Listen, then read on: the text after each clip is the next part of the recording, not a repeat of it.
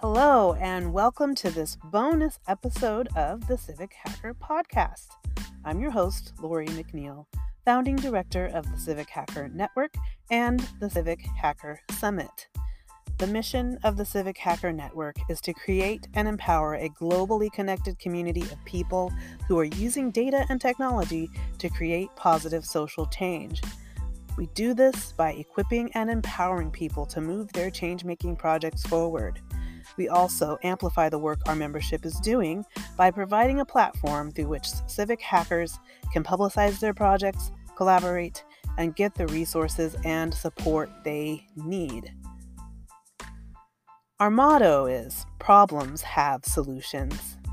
I invite Civic Hacker Podcast listeners, that's you, to join me on a learning journey where we explore the vast array of solutions emerging in various forms in communities all around the world.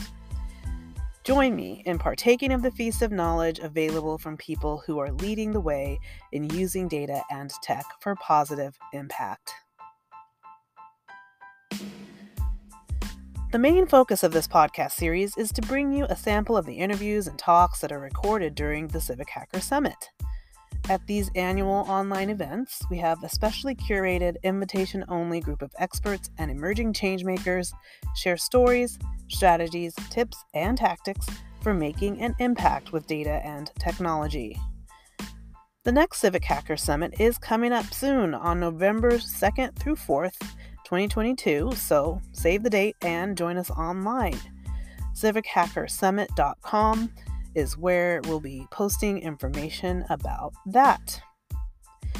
Speaking of the summit, in this special bonus episode of the podcast, we're featuring a conversation between two of the people who played a key part in making the 2021 Civic Hacker Summit lineup so phenomenal.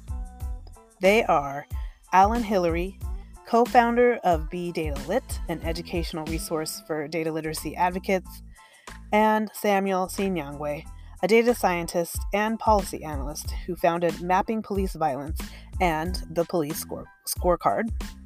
And he co founded Campaign Zero. His work is all focused on advancing data driven solutions to end police violence in America. If you participated in the last summit, you might recall Allen's session, Connecting People with Data Stories Past and Present. And if you missed that, hopefully you caught podcast episode one of this season titled Data Literacy, Black History, and You, where we featured excerpts from Allen's session. And if you missed that, well, what are you doing? How are you filling your well, my friend? Don't try to serve from an empty cup. Take advantage of the info that we have here for you. We got you. But I digress. So, Sam's summit session, say that five times fast, um, was data driven solutions to end police violence. And it was amazing to get to hear in depth from Sam about the work he and the volunteer team are doing, um, their process, the rigor of the research, and the impact are just mind blowing. We'll have a podcast episode coming up in a few weeks where you'll be able to hear part of Sam's session from the Civic Hacker Summit. So make sure that you're subscribed if you're not already so you won't miss his episode when it comes out. In the meantime, friend of the network, Allen Hillery, has gifted us with this important conversation he had with Sam when they recently connected. Listen in, and I'll talk to you on the other side.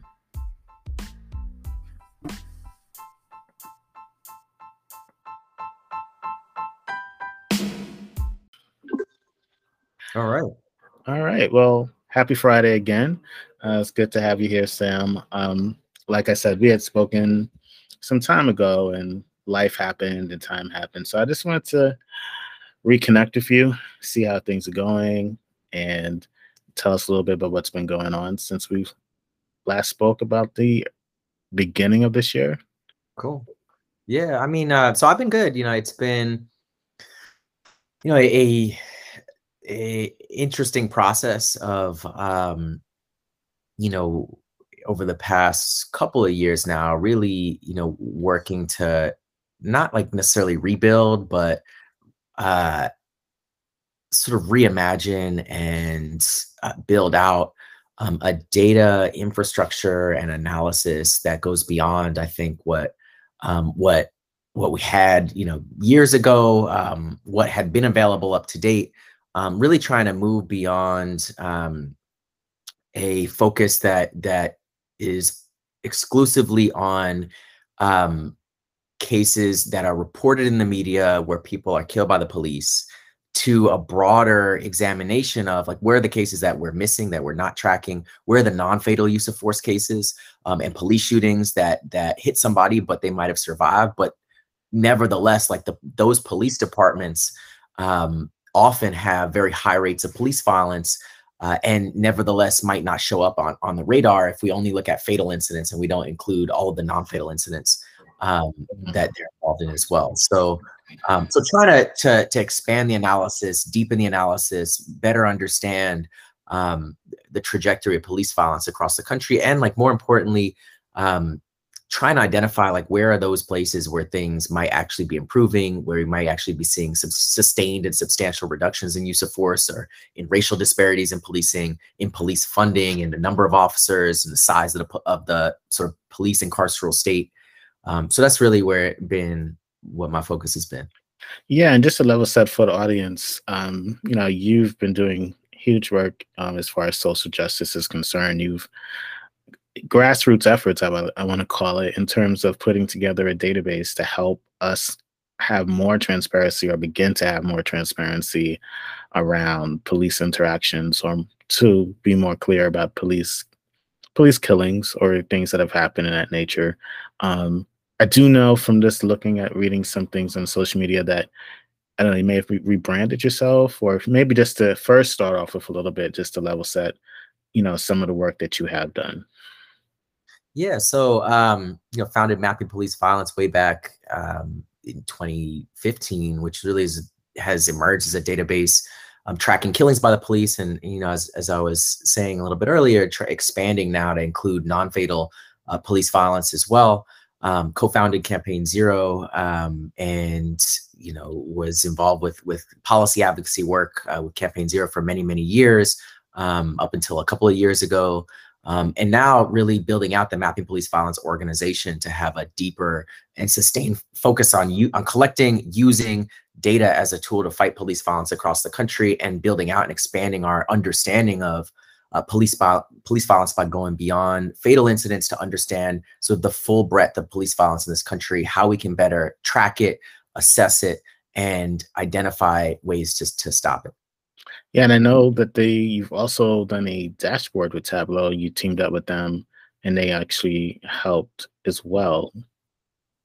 Yeah, so like even you know thinking about um, as we do this like expansion, one of the the big data projects that that we've really led has been the police scorecard project which um, which is which is a database that houses all of these in indicators that have to do with policing. So non-fatal police shootings rates arrest rates um, police funding levels um, racial disparities in, in arrests homicide clearance rates police accountability rates uh, when it comes to civilian complaints um, and putting all that in one place so that you can get access to all the data that we can reasonably get um, and obtain under existing public records laws and use that to evaluate uh, and assess policing in each city. Um, like that's been a huge project. Um, and, uh, you know, Tableau has been like a key partner that in helping to visualize some of the findings from that analysis. Uh, and so, you know, as, as I said, we're working to uh, expand that data now um, to contain uh, data now for 2021. So like we're doing public records requests to thousands of agencies to get back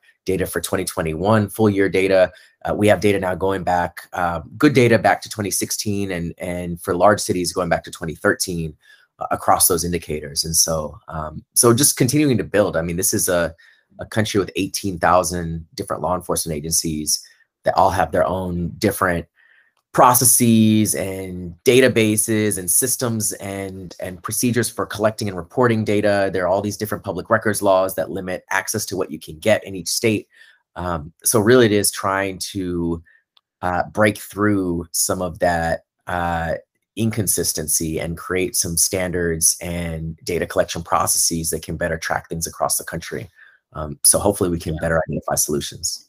Yeah, that was definitely one of the interesting things when you know I started looking more into your project or was sat in on some meetings about you know it's surprising and it's not in terms of like how uniform like each police structure is like but i think what surprised me with that was just the variance like how different it can be from almost i don't know with even within the same state it can be different so i mean from a data perspective yeah that was definitely interesting to me as well and it makes it hard i can imagine like to really score you know when you because some of it some of the scoring maybe or maybe some of the dynamics between precincts or or organizations is probably like apples to oranges and it's hard to maybe find like i don't know if there was a way that you were able to stratify is that the right word or normalize the score the scoring um, yeah so i mean that's that is like the fundamental challenge to creating um,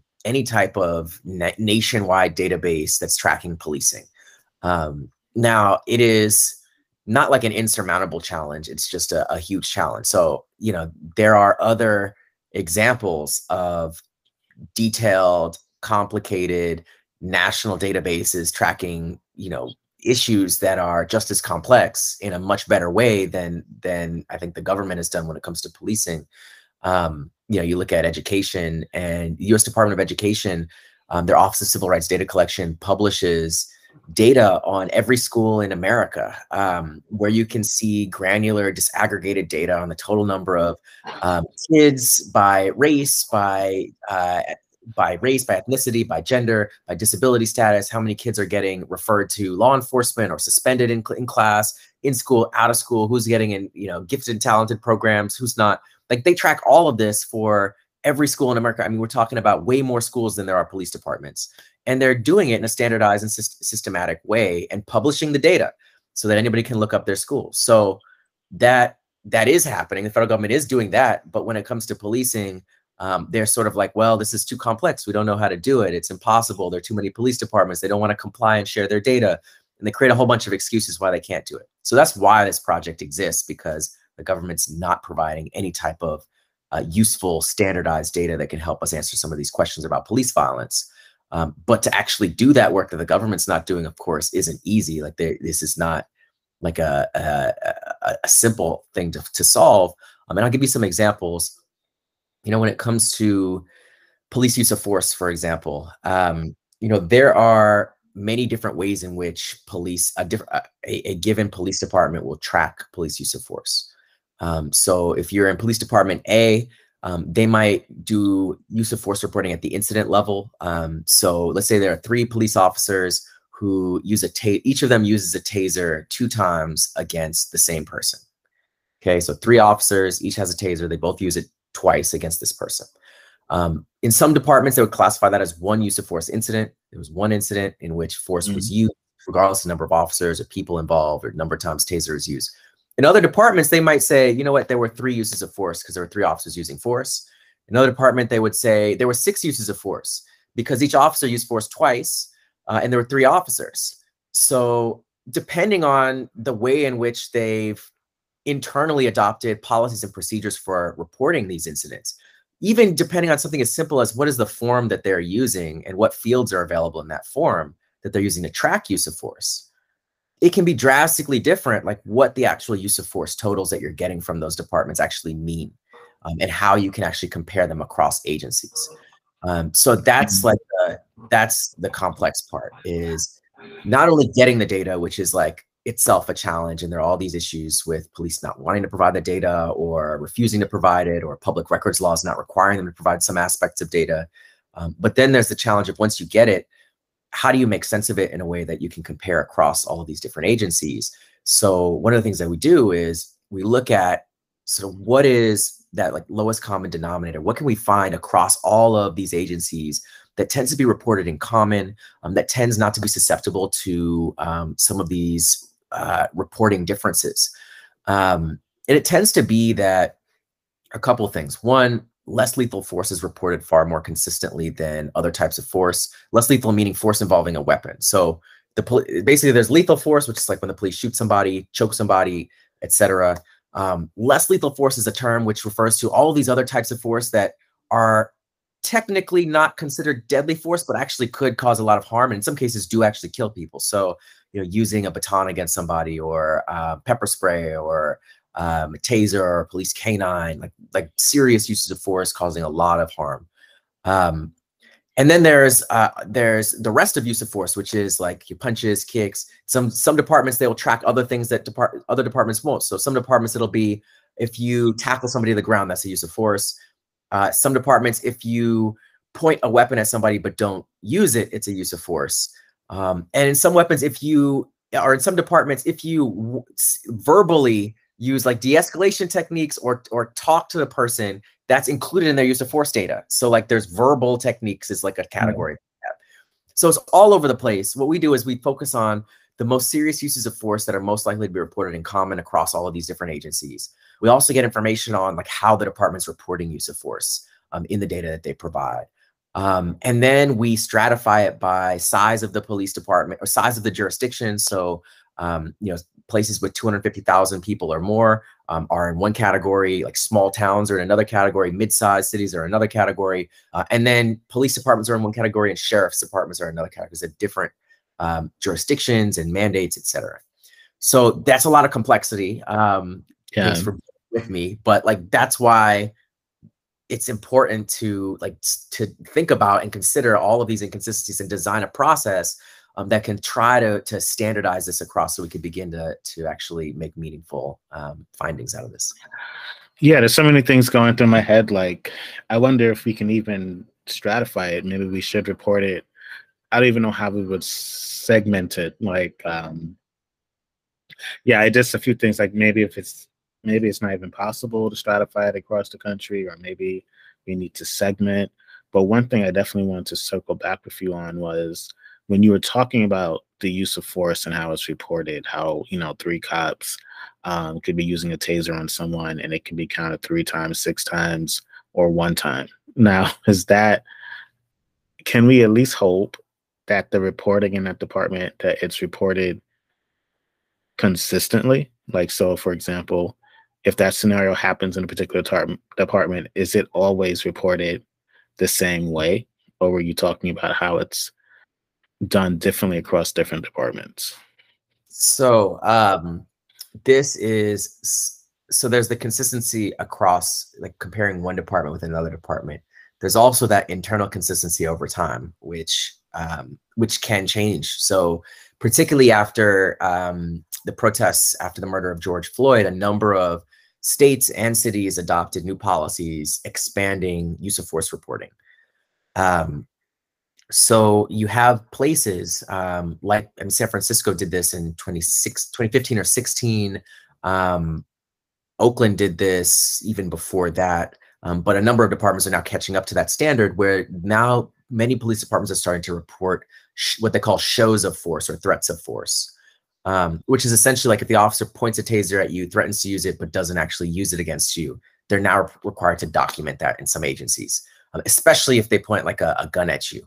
Um, now, what that means is if we're just looking at the use of force totals year over year, like you see a huge spike. You see this in San Francisco, for example. I think it's between 2014 and 15 or between 15 and 16 where they began implementing the, the new reporting requirements around shows around threats of force. And so the total number of use of force incidents increased dramatically that year because they were reporting more things than they had reported previously. Um, so that's why like the data is also disaggregated in a way that we're, we're looking at the total number of, of uses of force by type of force mm-hmm. um, so that we can isolate out those additional force categories that are added in over time um, across agencies that that tends to standardize across time there are some some exceptions where like the department so minneapolis is a huge huge example of this and i think i don't think that this was done um, just by coincidence. Um, but I think what what when you look at Minneapolis's uh, open data portal, they have a use of force dashboard, and it basically shows that there is a huge increase in use of force around 2020 and then onwards. Um, now, you know, you look at that, you look at Minneapolis, you think about what's happening in Minneapolis in 2020, or the murder of George Floyd. Um, you, you could just look at that data and be like, oh, like there was a huge increase. They're off the charts now with use of force. Something is really out of control in Minneapolis. Um, but then they put a caveat there that they changed their use of force reporting in 2020. Um, and they don't tell you how or you know how comparable that is to the prior years. They don't tell you how to do the work of um, making it comparable or standardizing it across those years. They just give you the raw data. They tell you you can't compare these two because there was a change. They don't tell you what the change was or how it impacts the numbers. Um, and then you see this huge increase. So it's mm-hmm. almost like they designed it. Like if you were to design a system that would cover up an increase in use of force around the time that the whole world was looking at your city for um, police violence, like you would almost design the system like they did it. Um, that makes it impossible to reverse engineer given the information they've provided whether use of force is increasing or decreasing since the murder of George Floyd. Um, gotcha. So, so you do see those tricks. Um, you do see that in some agencies, some cities, um, and part of this project is like I, I figuring out where those places are and shining a spotlight and saying what's actually going on here. Like, why? Like, is this just a coincidence or is this something more nefarious? Yeah. You know, when we were scheduling this, um, you know, this discussion for us to sit down together, uh, I found it a little, I found a little ironic, you know, especially looking at the calendar yesterday and then, you know, think, waiting to meet with you today about we just heard about, you know, news around Breonna Taylor's case. And I definitely needed to make sure that I made a note just to ask your thoughts and reflections on that, you know, hearing that news um, about the arrests that have been made with four officers. Yeah, I mean, so one, I mean, I'm glad that that finally we're seeing some action. Um, you know, I I, I was surprised. Uh, this was unexpected to me. Um, I mean, it's been you know considerable amount of time, right? It's been years, two years, and you know, this was something that was sort of happening under the radar in terms of the federal case moving or or the or the DOJ's actions in this case. I mean, we saw um, Attorney General in, in Kentucky just completely um, try to evade any type of uh, responsibility for holding those officers accountable. Um, so, so I think it's it's good news, but at the same time, like the broader context is one in which, you know, for 98% of cases, uh, no officers are charged. 98% of cases where people are killed by the police, no officers are charged with a crime. Um, and for fewer than 1% of all cases, uh, an officer is convicted of a crime. Um, and once convicted, officers get lesser sentences than civilians convicted of the same crimes.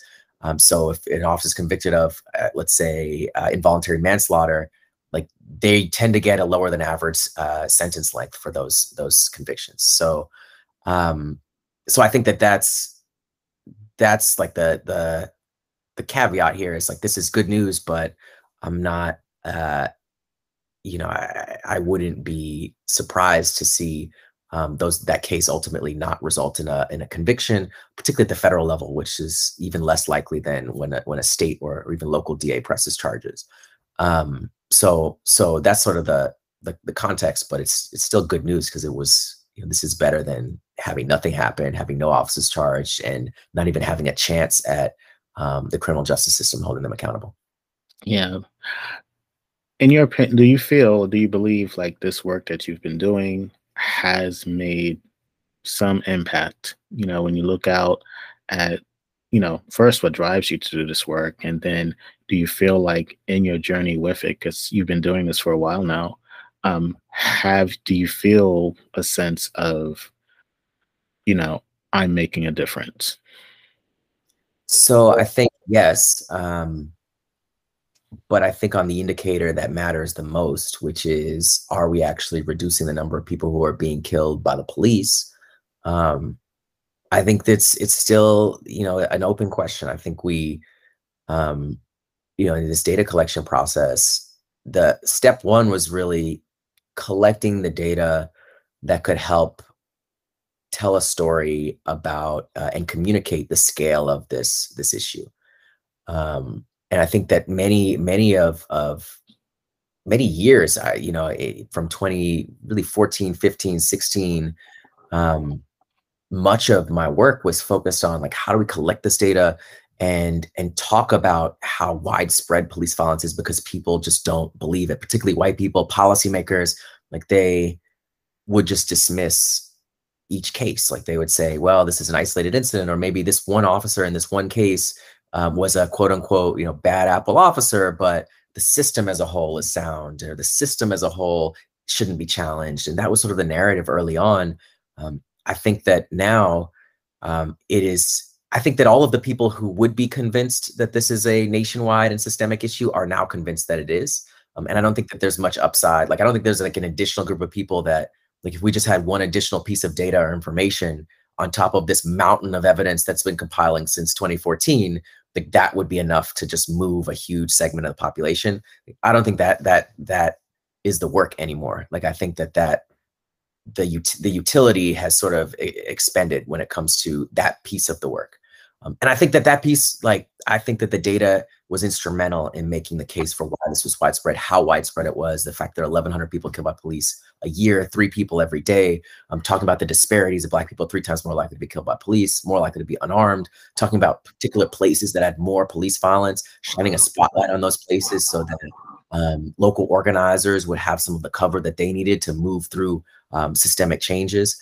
Um, so I think that work actually like that did make a difference. I think that those goals were accomplished in large part um, to the extent that they could be. But I think when we get to the next phase of this, which is now that a, a, as many people as, as we might convince of this problem are convinced, how do we move that core, like critical mass of power? How do we leverage that power to move through policies that can transform and completely change these dynamics, not sort of incrementally or um, along the margins make an impact, but how do we leverage the data and the information to really substantially impact police violence rates? And I think that piece has yet to happen. Um, I think that there are places that that that are doing some of that work and doing it well, mm-hmm. um, but at the national level, like that's now the challenge, and it's even harder because you have this backlash around crime um, that I think makes it even more difficult to move anything through, let alone um, some of the the more transformative changes that I think the data suggests um, need to happen. Yeah. Um, one question that I definitely, another question I wanted to ask too. I remember we we had spoken before, and you told us, you know, you shared with us your story about what sparked, we're going to call it your activism back in seventh grade. um, you mind Sixth sharing a little? Oh, it was sixth grade. Okay. Because I left that school and after sixth grade, I was like, all right, I'm out of there. I'm out of there. Like I ain't about it. yeah, I know you were telling me you, you told us you were in a school in Florida and yep, yep. yeah. And that put the activist bug in you. Yep. Yeah, I mean, so you know, it's uh, there, you know, growing up, uh, you know, as as I don't know, as like a black man in America, like I don't know, this is not unique. Right? I feel like every time, I don't know, I feel like this is like I'm not like special. My experience wasn't like you know a standout, whatever, like uniquely bad or anything like like like I was a kid in school and I was like a, a black boy in sixth grade, one of like almost every other black boy in sixth grade in America right now who is more likely to be pushed out of school, disciplined unfairly for things that other kids are doing, suspended, etc., referred to law enforcement, all these things.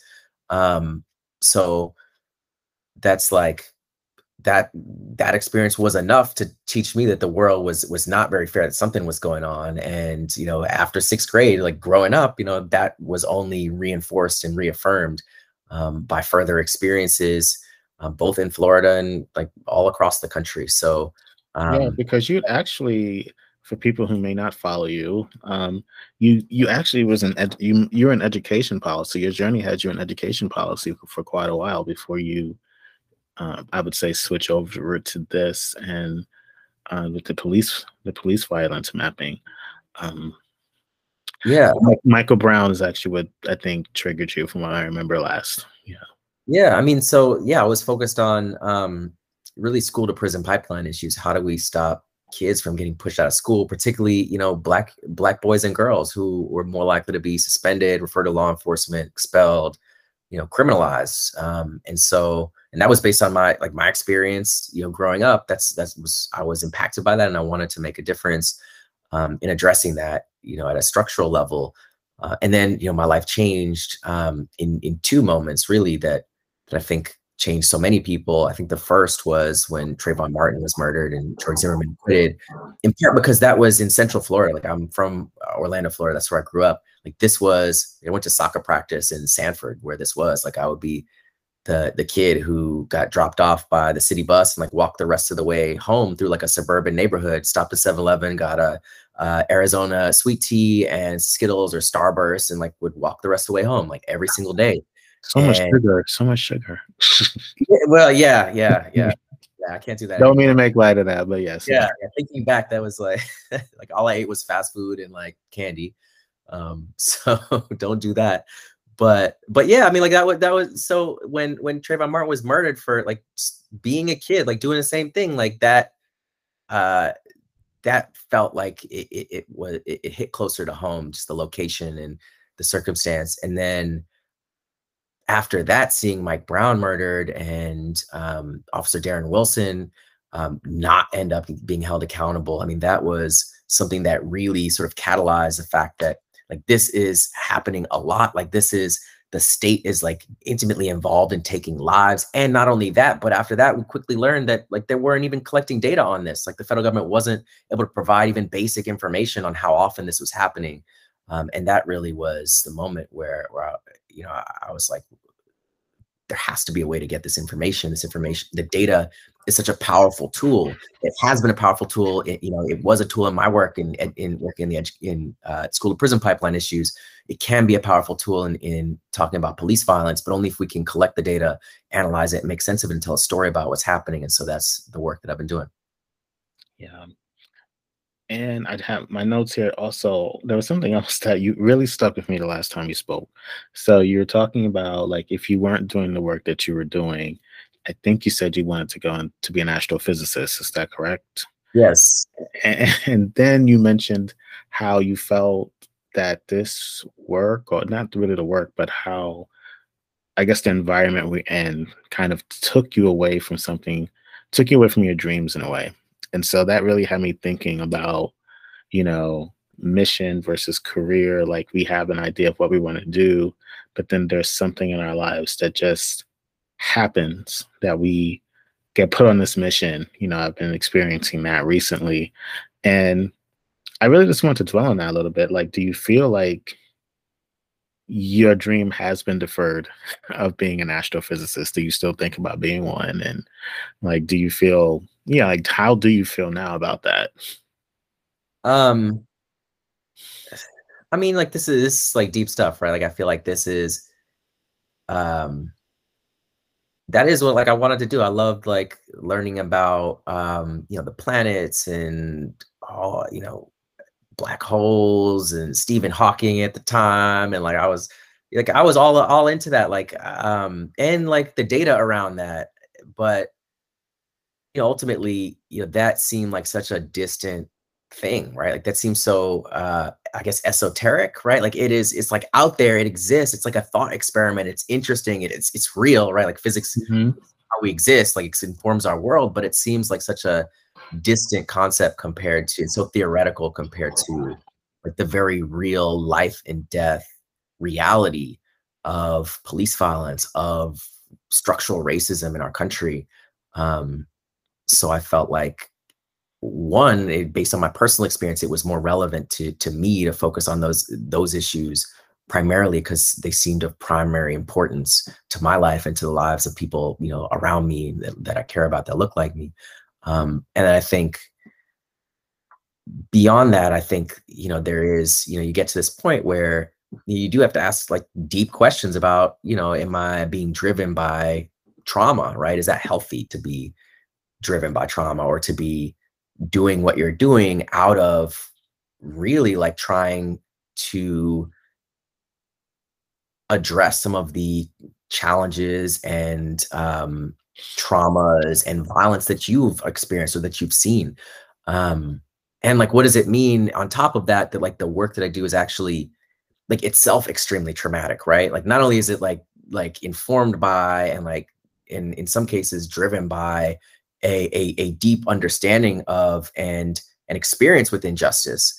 Um, but it's also like like my day to day is like reading through descriptions and articles and statements, arrest reports, and information about people who've been killed by the police, right? Like that is, I mean, we're talking about nearly 11,000 cases since 2013 that, that I've reviewed. I mean, I mean, literally like nearly every person who's been killed by police in this country since 2013, I've read through their story. And to some extent, I've read through the description of what happened.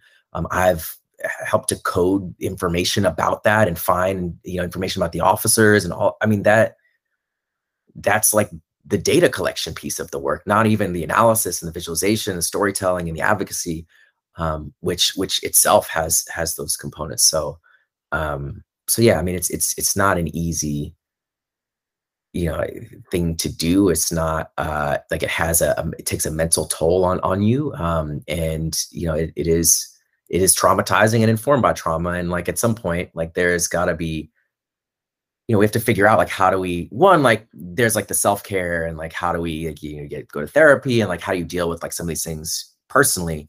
But there is like a broader conversation i think like as black people about like you know like like in many ways like we are disproportionately in the fields trying to address racial inequities that we've experienced that we continue to experience and continue to affect us by necessity right? Like this is like a war and we're on the front lines because like this is life or death right? Um, yeah. and it's not by choice right? Like it seems by choice like you pick your career whatever but in reality like th- there are forces at play that structure what careers we end up in both institutional racism and direct barriers and then also the way in which those barriers affect your own psyche and understanding of what needs what are the key priorities in our country that need to be addressed. Um, so so yeah this is like a bigger thing than me but i think you know that's how it's impacted me. No i definitely want to like add to that because you definitely said a lot of things that resonated even before and even more now we're going a little bit deeper into it because i've actually asked you about it. And also just on my journey and then just you know today or yes actually last night and today i was commenting on someone who made a post kind of touching on that like you know a lot of times we're on these missions um, and a lot of them are driven by personal experiences and us wanting to make the world better for other people and we need to sometimes take a step back you know balance ourselves because a lot of times we're so driven by the mission or driven by wanting to make the world a better place and instead of feeling I guess, traumatized or hurt, we figure, okay, you know what? If I just make that one last connection or have this one last conversation with Sam, you know, I'm doing something for the greater good. But at the same time, there comes a place where we have to just say, you know what, I'm not doing anything today. I'm just going to take a step back and be Allen or be Sam and just, you know, chill, you know. Um, and so it's yeah, I didn't expect this answer and this train of thought, but yeah, this is definitely something that I feel a lot of people, and I guess one of the next questions I would like to ask is like, what advice do you give someone who's, you know, who finds themselves at the intersection of data and social justice? I mean, I think it's a really great intersection to be at. I think it's something that is needed for people who are for act people who are in a I guess, a level of activism. But yeah, what advice do you give to people who are doing this work? And, you know, I'll leave it open like that. Yeah. Um, so I think particularly for folks who are who are thinking about getting into this work or are sort of the beginning stages, um, one of the key lessons has been uh, don't wait for permission. Um, mm-hmm. because I think, you know, like I'm I'm 32 years old. I'm like not like uh, you know, tenured professor of law at like Columbia University for the past 30 years of like criminality or whatever. But like the reality was that the government wasn't tracking people who were being killed by the police in a systematic way. Um, a lot of the sort of legacy groups and and like like national groups at the time were, were spending a lot of time and, and focus on trying to lobby the government to do a better job of collecting that data. Um, researchers were writing papers about the fact that the federal government doesn't have good data. Um, but nobody was actually trying to solve the problem of like collecting the data that the federal government wasn't collecting. It was like talking about it, trying to get the government to do a better job, which, by the way, they still haven't done. Like they still don't have a comprehensive database despite all that pressure. So, like that was not necessarily the most fruitful pathway to getting the data. I think. Um, so it was just don't wait for permission. Like, is there a way to get this data? It turns out um, that they're being reported in in, in local uh, news articles, and you can find them systematically with with a system of Google alerts. Mm. Um, and it turns out that according to recent research, that that was comprehensive of uh, more than ninety percent of the total estimated people killed by police in the country. So there was a, there was a way to get it. The information it did exist; it just hadn't been compiled in a systematic way. Um, there were some gaps in it. There hadn't been a story that had been told. So so it was, just diving right in and seeing like this is a national crisis. There is a need for data um, the government's not providing it and like we're not going to wait for some other person to do this work for us or the government to do it for us or you know like we have to do this this is life or death we need to have this information so we could help move solutions um, and so so i think that's a big lesson. Um, there's no funding there was like no like there was nothing. Like it was literally like it was a free trial version of tableau and like a free trial version of squarespace. And like that was it. Like the whole thing was like maybe like 50 bucks 100 bucks total to like build website and like collect like microsoft excel. Just like so just find off the stuff ways to like use your mm. creativity and your passion for this issue and your expertise to do uh, to just do the thing to build the database to, to build the website to build the visualization um, i think i think in many cases like we get bogged down by systems and institutions that are constantly requiring us to ask their permission for us to build anything and in the process sort of water down or de-radicalize or um, sort of push us aside and push our ideas aside or co-opt them um, and i think that like we need to authentically be ourselves our best selves and like do this work and, and not be afraid of that no, I hear that. I, I think a lot of times too, some of us has been in such, you know, structured career journeys or structured career paths that sometimes, you know, we, you know, we do kind of think in that in that way, especially us who've been in more formalized careers longer, maybe than others. Um, no, that was definitely so. I'm trying to think. Yeah, I definitely enjoyed that advice that you gave. I'm take I took notes for myself. um, don't wait.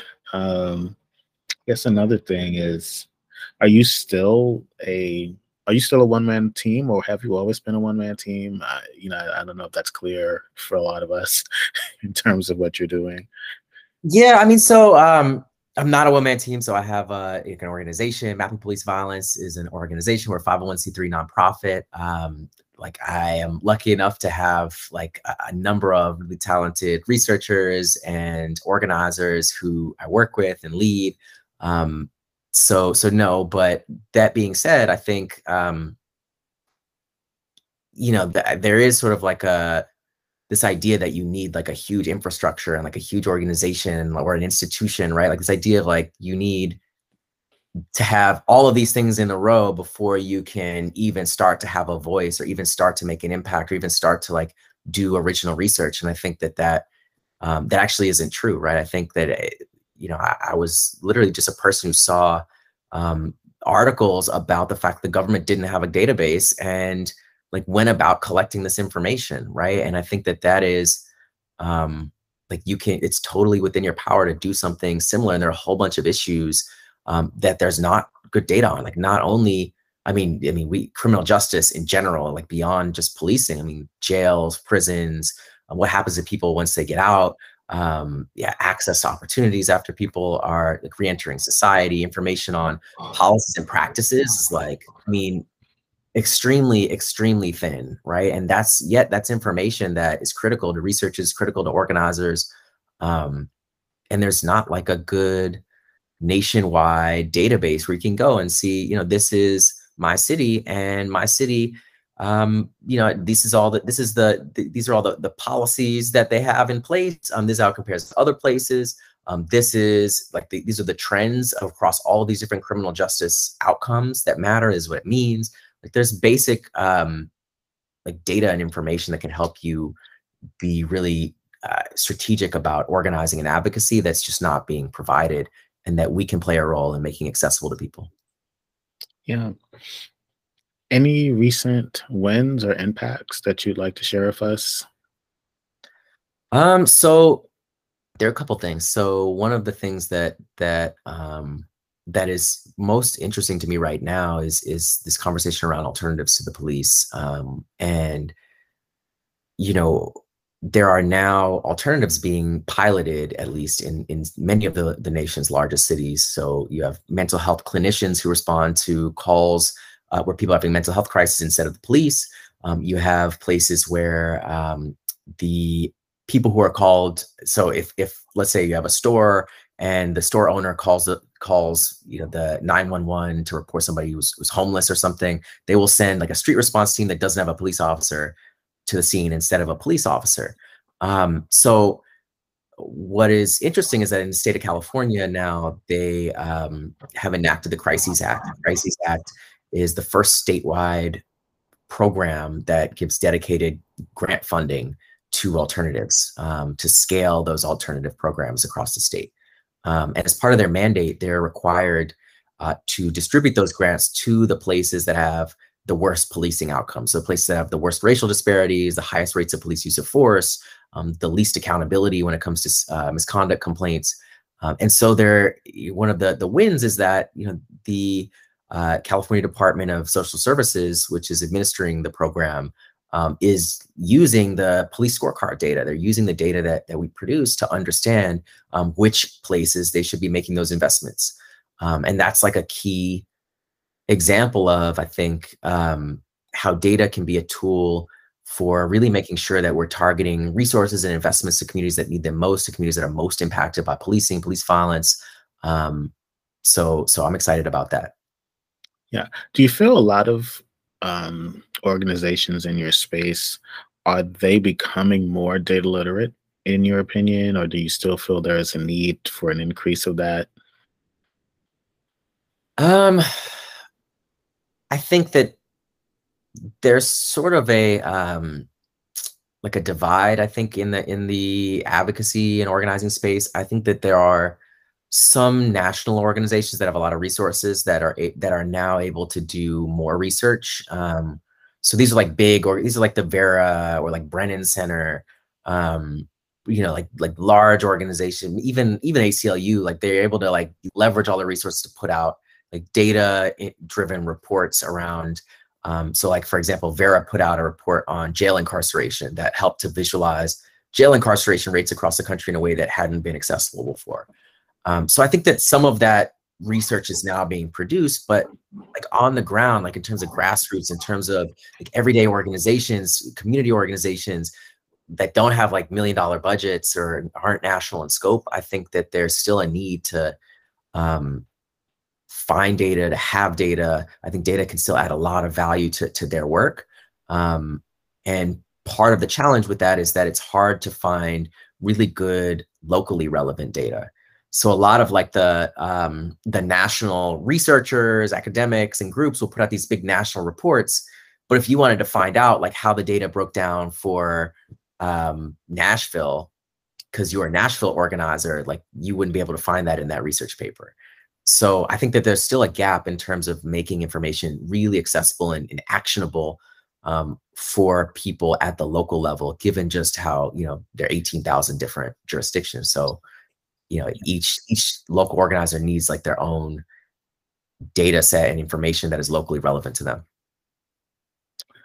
yeah um have you found that you have other organizations using the databases that you've put together uh, yeah, I mean, I mean, mapping police violence is in many ways the standard. Um, I mean, there have been, I mean, if you go to mappingpoliceviolence.us, you can see um, just a, a, sampling of the research papers that have recently come out um, using mapping police violence data.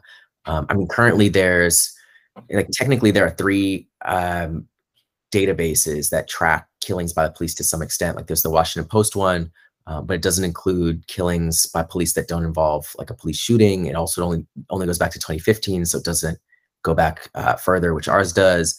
Um, you know, there's Fatal Encounters, which has been like OG. They've been around for for a while. I mean, they have a very expansive uh, reporting system, um, but they haven't updated their data at all this year. And I'm not sure if they're going to resume their tracking, like when they might resume their tracking. Um, and then there's like mapping police violence.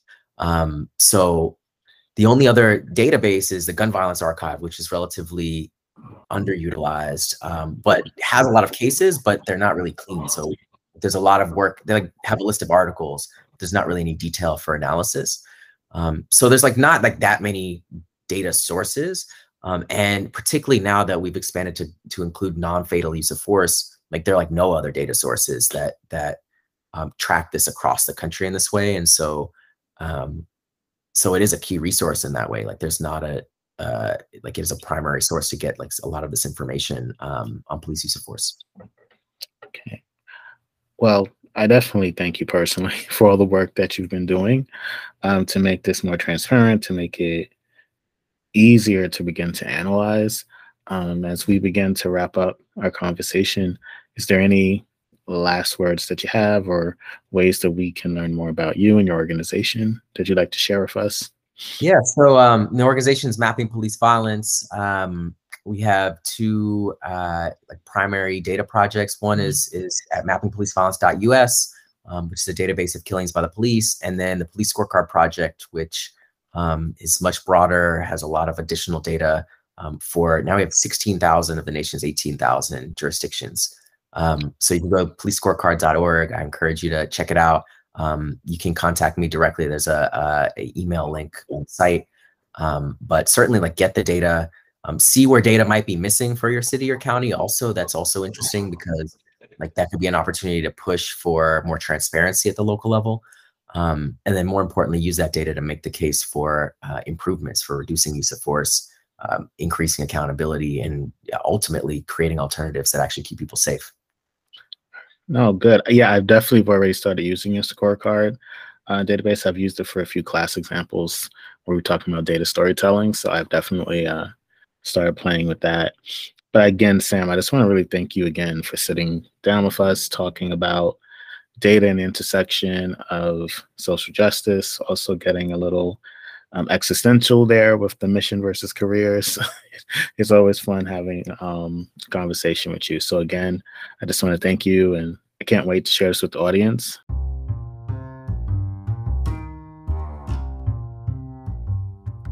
Special thanks to Allen and Sam for sharing so generously of their experiences, for being living examples of how to take action and providing solid advice for all of us to use as we move forward with creating the change we want to see in our world. And I'll just take this moment to express gratitude and acknowledge the Wintu people. I produce this podcast in beautiful far northern California, which is their current and ancestral home. As always, thank you so much for listening. I appreciate you and am thankful for you, and I welcome your feedback because it helps me improve this podcast and better serve the network. So, you know what to do. Make sure that you go ahead and give us a five star rating if you love this show. Rate, review, subscribe, share it with everybody that you know that needs to hear it. With your help, other people will discover this podcast and the amazing work of people like Sam and Allen.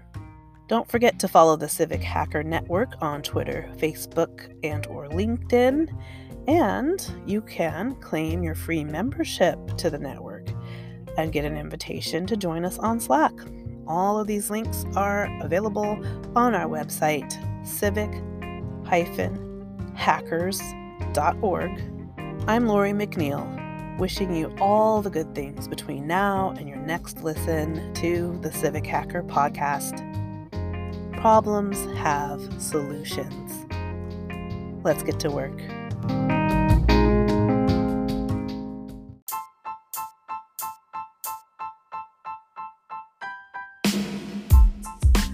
The Civic Hacker Podcast is a production of Civic Hacker Network, a networking and support hub for people using data and technology to create positive change in their communities.